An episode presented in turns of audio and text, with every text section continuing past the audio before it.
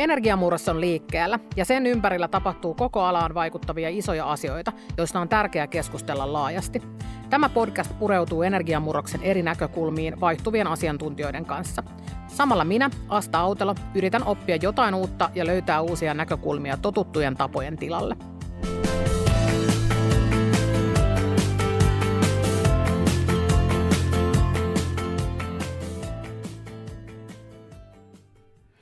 Hei taas pitkästä aikaa.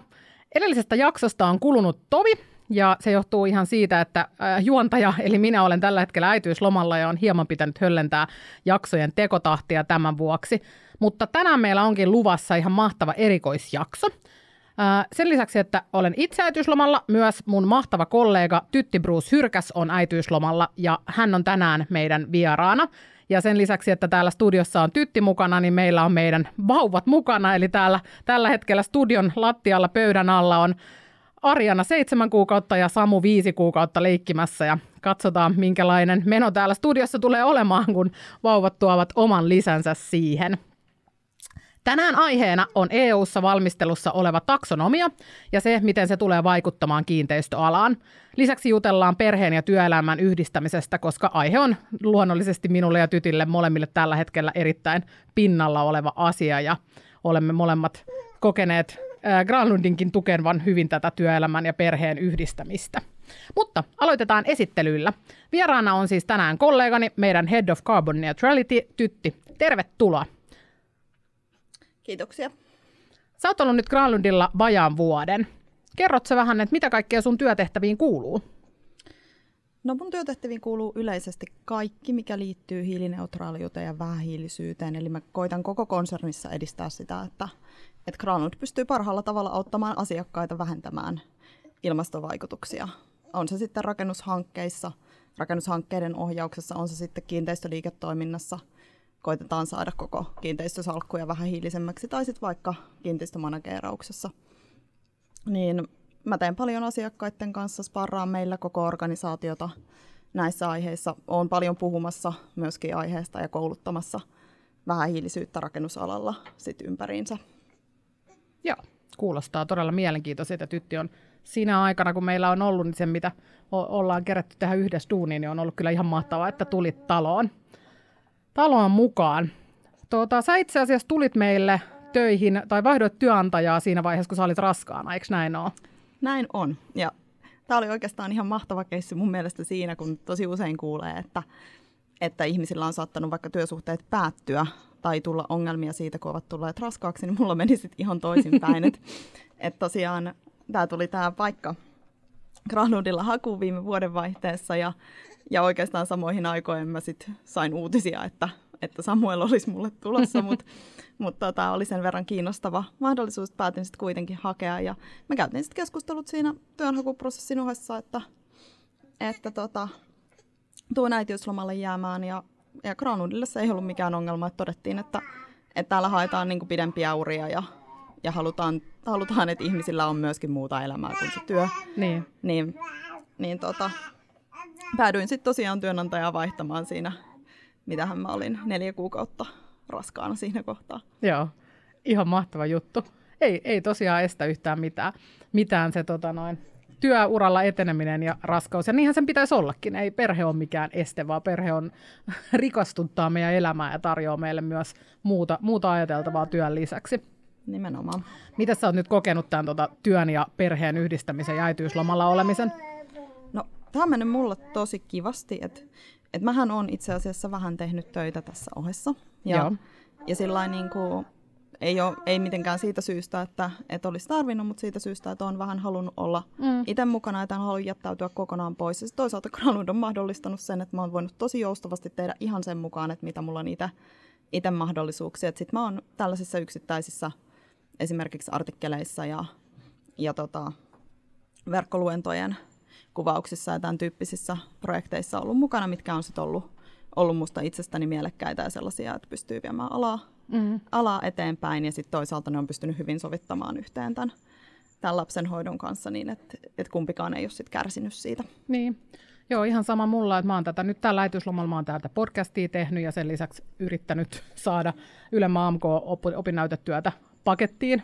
Mm. ja esikoisen kanssa tein paljon enemmän vielä töitä, koska silloin kieltämättä oli ehkä pikkasen helpompaa se työnteko siinä lapsenhoidon lisässä. Nyt kun on, on toinen lapsi, niin on vähän enemmän arjessa tapahtuu, mutta silti mä koen, että on tosi nimenomaan kiva seurata asioita, koska siitä saa energiaa sen niin kuin rutiininomaisen omaisen arjen rinnalla aika paljon.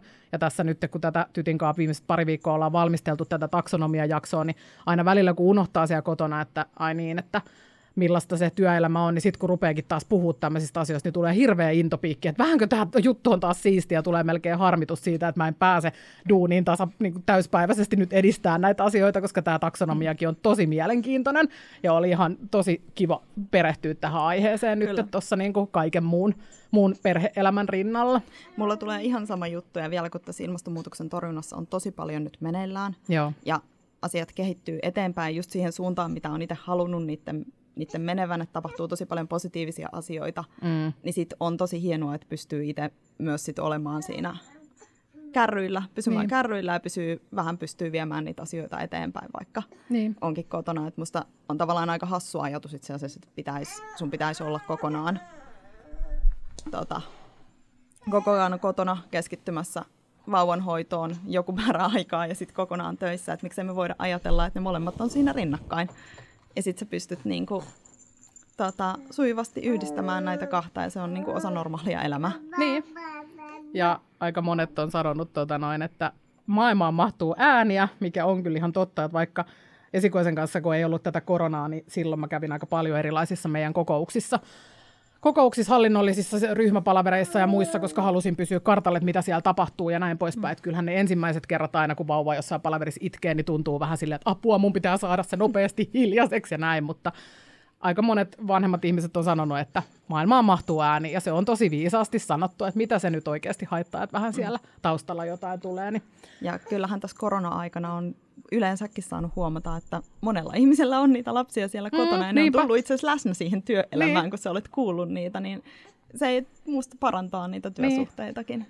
Mun ehdottomasti silloin, ennen kuin jäin äitiyslomalle, ää, me, silloin kun korona alkoi ja oli tämä ensimmäinen oikeasti täys, täyssulku päällä ja me pidettiin silloin energiaseminaari virtuaalisesti, ja Kai Mykkänen oli meidän puhuja vieraana. Hän puhui sieltä omalta takapihalta ja lapset juoksi siellä takana. Ja se oli siis mun mielestä niin ihana, kun se oli niin elämän makuinen ja semmoinen, tota noin, että taas meidän niin kuin, entiset ministerit ja tämmöiset voi ihan hyvin, miksei me voitaisiin yhdistää perhettä, kun kaikki muutkin voi ja kaikille kuuluu, kuuluu oikeus, oikeus yhdistää perhe ja työ ihan sillä tavalla kuin haluaa. Mutta ei ole tietenkään pakko, jos ei halua, niin sitten ei tarvitse. Niin, siis nimenomaan niin, että sä pystyt tekemään sen mukaan, mikä, mikä susta itsestäsi tuntuu hyvältä. Ja yleensä sitten sulla on hyvinvoivat vanhemmat, niin sitten on hyvinvoivat lapset myös. Niin, niin työ voi antaa energiaa myös siihen, siihen tota, no, ei sen tarvitse viedä energiaa, kun tykkää työstä niin paljon. Niin. Nimenomaan, kyllä varmaan monesti nykyisissä just tämän tyyppisissä asiantuntijatöissä, missä sä teet sitä, sitä asiaa, mihin sulla on suuri inspiraatio, niin sehän nimenomaan antaa energiaa toisin kuin sit, jos sä tekisit tietenkin jotain pakolla, mitä sä et halua tehdä, niin tilanne voi olla erilainen. Mutta... Niin, just näin. Mites to, mä taitaa palaan tässä toukokuussa töihin ja mies jää siinä vaiheessa sitten joksikin aikaa kotiin. Miten sulla on tarkoitus yhdistää tätä sitten enemmän työntekoa tähän, tähän no tuota vauva-arkeen? Meillä on semmoinen suunnitelma miehen kanssa, että mä palaisin joskus toukokuun hujakoilla niin pari päivää viikossa tekemään Joo. töitä ja sitten mies on sitten taas sen, sen ajan vauvan kanssa kotona, että saadaan molemmat hoitaa, mutta ei kummankaan tarvi olla kauheasti pois siitä, että, että meillä on tosi, tosi tota, alusta asti ollut semmoinen, että halutaan molemmat osallistua Joo. vauvan hoitoon ja, ja olla yhtä lailla vanhempia, niin, niin tota, nyt sitten otetaan tuommoinen osa-aikainen pätkä ja me on sitten sitä ajateltu jatkaa tota, todennäköisesti vielä ensi syksy. Niin, ja Granlundille tämä oli ihan ok suunnitelma.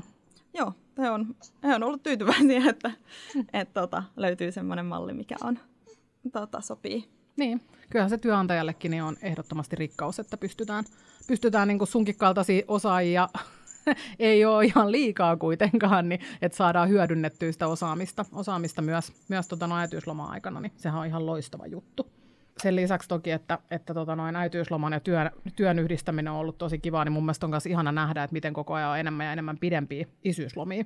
Se on mm. ihan mahtavaa ja sitä haluan myös niin kuin työnantajana sitten olla itse tukemassa, että aina jos mun porukasta on joku kiinnostunut, kiinnostunut olemaan isyyslomalla pidempään, niin ehdottomasti se pitää järjestää. Joo, se on musta on oikeastaan ollut aika hassu ajatus, että jotenkin äiti on tosi ensisijainen vanhempi. Että onhan se sille lapselle tärkeää, että sillä on kaksi Niin. tukevaa ihmistä siinä sen elämässä, jotka molemmat pystyy hoitamaan sitä yhtä lailla. Että se on tosi hieno juttu, että noita isyyslomia tulee, Mm, niinpä. tulee lisää ja isät uskaltaa niitä pitää ja, ja mielellään oikeasti pitkiäkin pätkiä. Niin. Tosin Niinpä. mehän nyt päädyttiin tällaiseen sit jaettuun ratkaisuun, että niin. et molemmat on vähän kiinni työelämässä ja sitten pystyy kuitenkin olemaan, viettää sen oman aikansa vauvan kanssa kotona, kun se on pieni ja pystyy olemaan siinä niin kuin niin. läsnä ja lähellä. Se on kuitenkin niin lyhyt aika se oikeasti se, että miten pieni, pienen hetken lapsi on pieni ja sitä ei saa takaisin enää ikinä, niin se on kiva, että voi hyödyntää.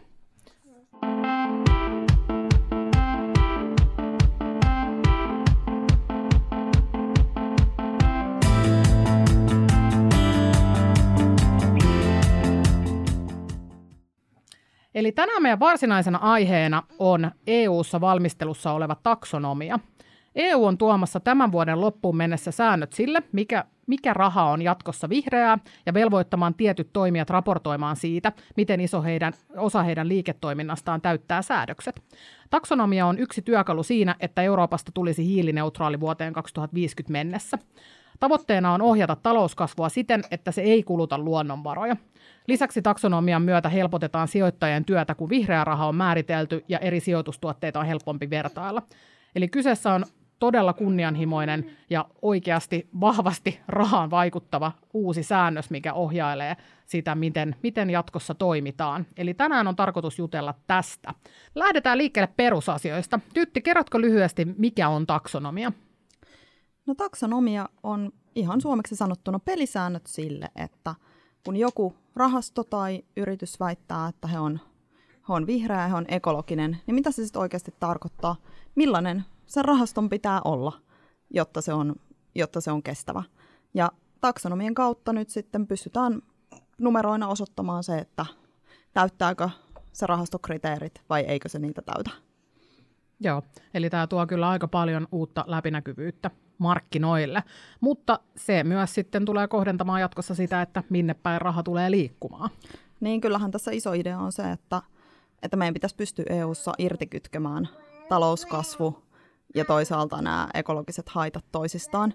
Ja jotta me voidaan se tehdä, niin on arvioitu, että me tarvitaan 170-290 miljardia lisärahaa tällaisiin vihreämpiin tuotteisiin, vihreämpiin ratkaisuihin. Ja tämä on nyt yritys kanavoida sitä rahaa niihin uusiin innovaatioihin, jotta me pystytään saamaan sitä ekologisesti kestävää kasvua. Joo, todella kunnianhimoista ja tämmöisiä isoja asioita me tarvitaan, että pystytään, pystytään oikeasti pääsemään niihin tavoitteisiin, että ihan pelkät, pelkät muutaman kymmenen prosentin päästövähennykset ei tule riittämään tulevaisuudessa. Ei riitä kyllä, meidän tarvii sinne hiilineutraaliuteen mm. päästä. Niinpä.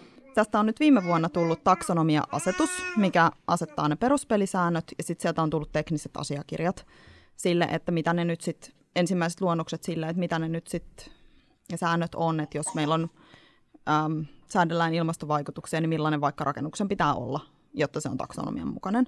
Ja vaatimuksista on jo luonnoksia esitetty, mutta vielä ei ole pitää päätöksiä tehty, eli ne voi vielä muuttua, mutta jos lähdetään nyt niin kuin vähän yleisesti siitä, että minkälaiset ne vaatimukset nyt tällä hetkellä tulee olemaan kohteille, jos ne ei muutu vielä päätöksenteon aikana.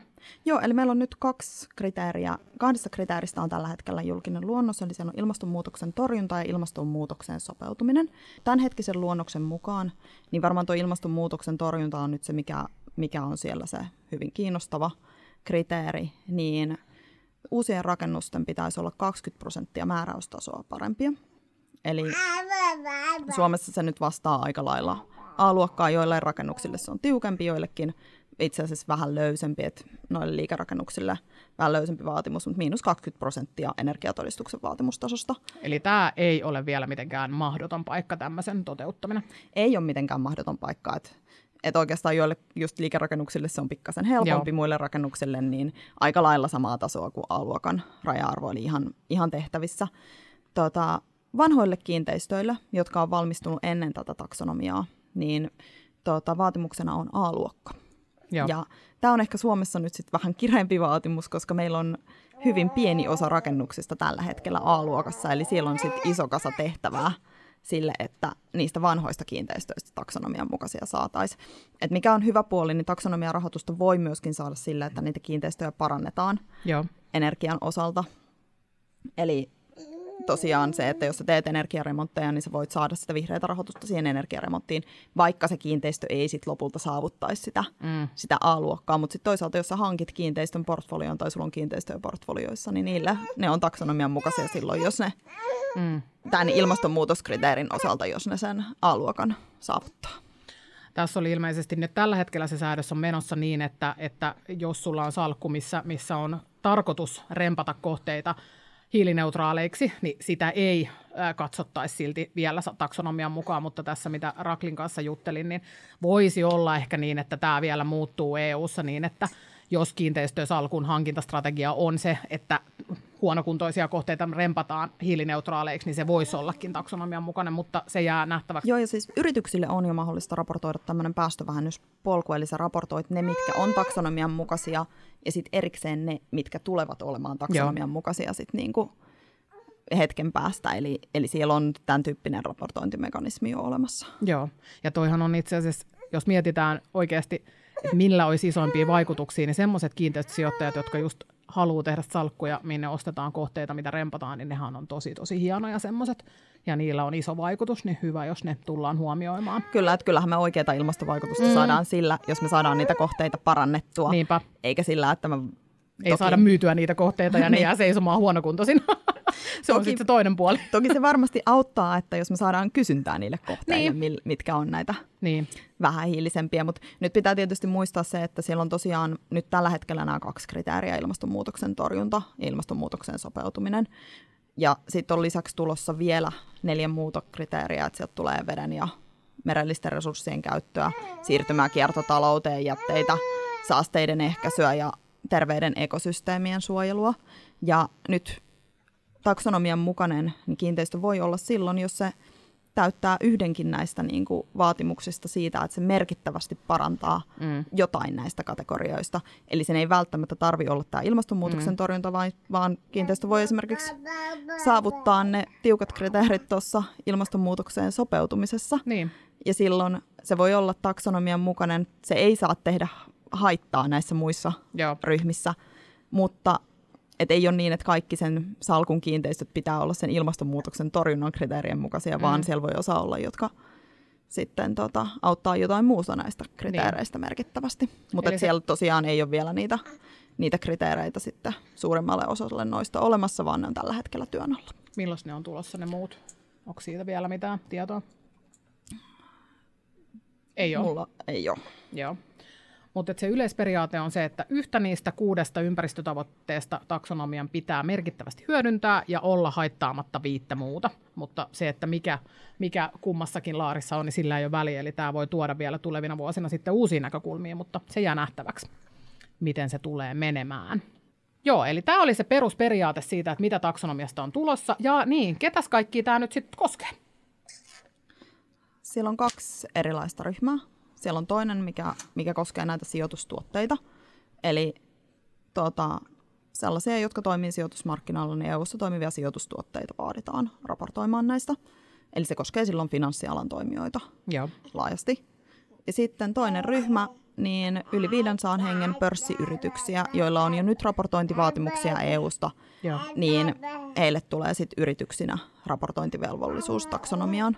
Mutta nyt, vaikka sä et kuuluisi näihin kahteen ryhmään, niin ei mm. kannata tuuduttautua siihen, että tämä ei koske sua, sillä aika helposti siellä voi olla sun asiakas, tai siellä voi olla tota, sun rahoittaja tai lainottaja, mm. jota sitten tämä taksonomia koskee, ja silloin nyt kun ajatellaan, että esimerkiksi Nordea on asettanut tavoitteet, että 40-50 prosenttia 2030 heidän kaikesta toiminnastaan on, on tota, ekologisesti kestävää, niin silloin aika suuri painoarvo tulee sille, että jos sä haluat lainaa tai, tai sä tota, haluat myydä kiinteistön heidän salkkuunsa, niin sen pitää sitten näitä kriteereitä täyttää, vaikka sä et itse mm. olisi millään tavalla taksonomiavelvollinen. Niin, eli välillisesti käytännössä lähes kaikki kiinteistöomistajat tulevat tämän piiriin jollain aikavälillä.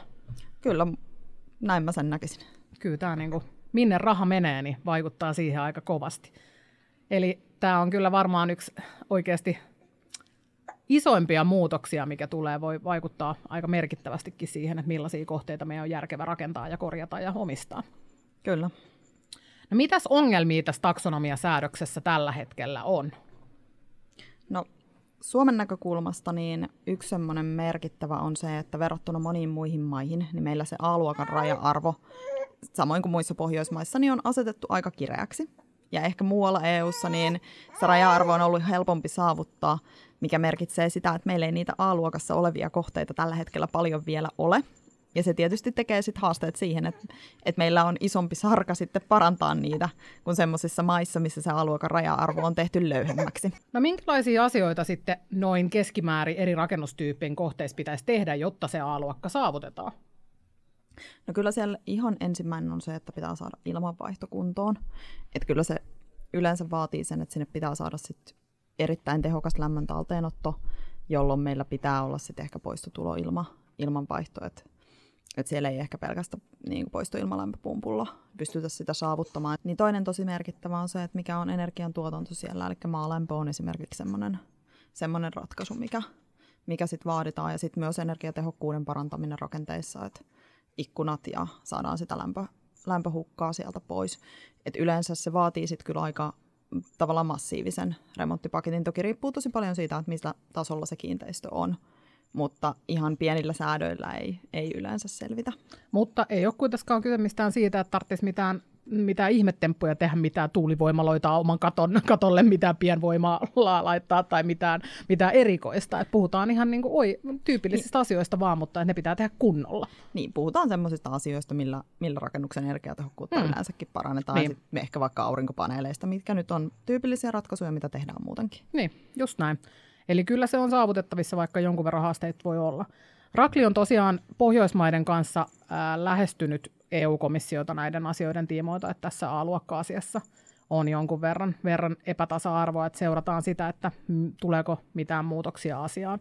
Asiaan, että asiahan on vielä kesken, kesken mitä tulee tapahtumaan. Mutta joka tapauksessa voidaan ennakoida sitä, että tämä tulee vaikuttamaan aika laajaan joukkoon kiinteistöomistajia. Ja itse asiassa, mikä tässä niin kuin energiamurroksen lisäksi tämän podcastin teema tuntuu olevan, on data ja datan hallinta.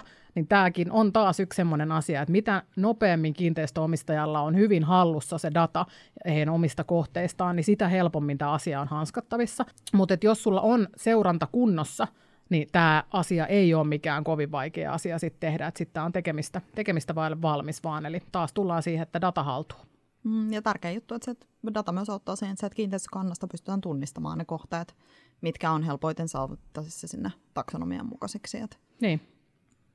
Et sehän on sitten se toinen iso juttu, ja toivottavasti tämä johtaisi myös sit siihen, että me saadaan niitä oikeita parannuksia siellä siellä kohteissa tehtyä, että saadaan sitä lisärahaa niin. sinne oikeisiin kohteisiin, saadaan lisärahaa, helpompaa rahaa sinne energiaremonttien tekemiseen, niin sillä saadaan sit sitä vaikutusta oikeasti aikaan. Niin, ja todennäköisesti myös tuottoa kiinteistösijoittajalle ja paljon, paljon hyvää muutonkin, Kyllä. muuton Suomelle työllisyyden ja muunkin kannalta. Eli ei tämä ei todellakaan ole vain huono juttu ei. missään nimessä.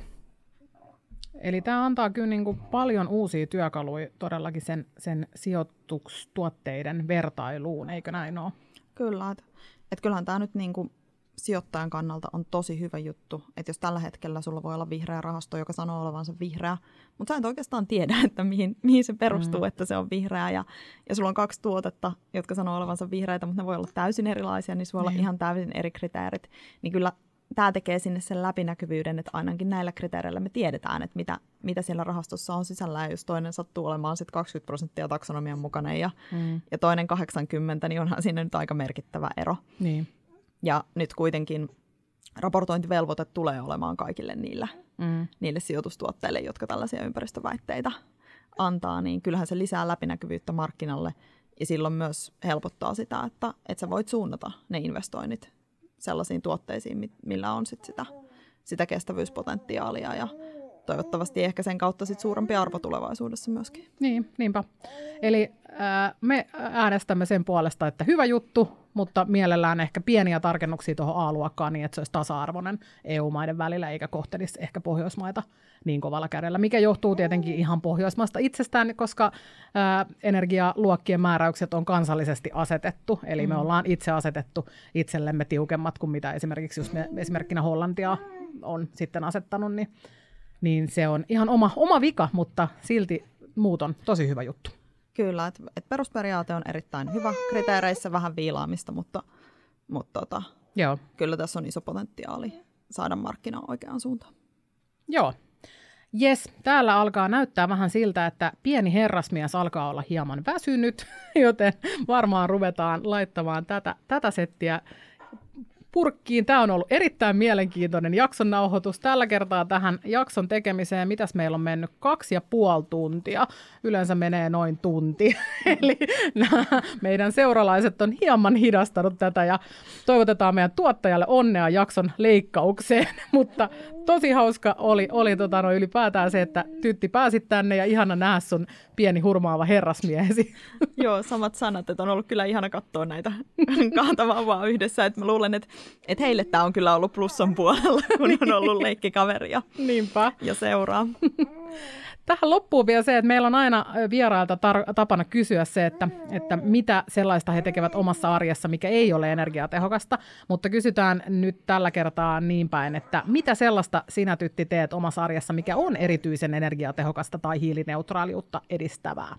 No mä sanoisin, että ehkä on vaikea nimetä yksittäistä toimea, koska mulle ne on niin kuin monia erilaisia pieniä valintoja, mitä mä teen, teen arjessa, mutta varmaan yksi, millä on tosi iso vaikutus, on pyöräily.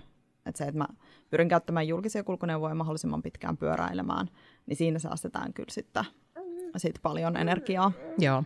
Eli pyöräkärry tulee kohta ostoslistalle, kun Pyörä, pyöräkärry on ostoslistalla. Sitten perhe pääsee pyöräilemään. Hieno Kyllä. homma. Kiitos tytti, että pääsit vieraaksi. Joo, kiitoksia. Oli kiva käydä. Energiamurros on liikkeellä ja sen ympärillä tapahtuu koko alaan vaikuttavia isoja asioita, joista on tärkeää keskustella laajasti. Tämä podcast pureutuu energiamurroksen eri näkökulmiin vaihtuvien asiantuntijoiden kanssa. Samalla minä, Asta Autelo, yritän oppia jotain uutta ja löytää uusia näkökulmia totuttujen tapojen tilalle.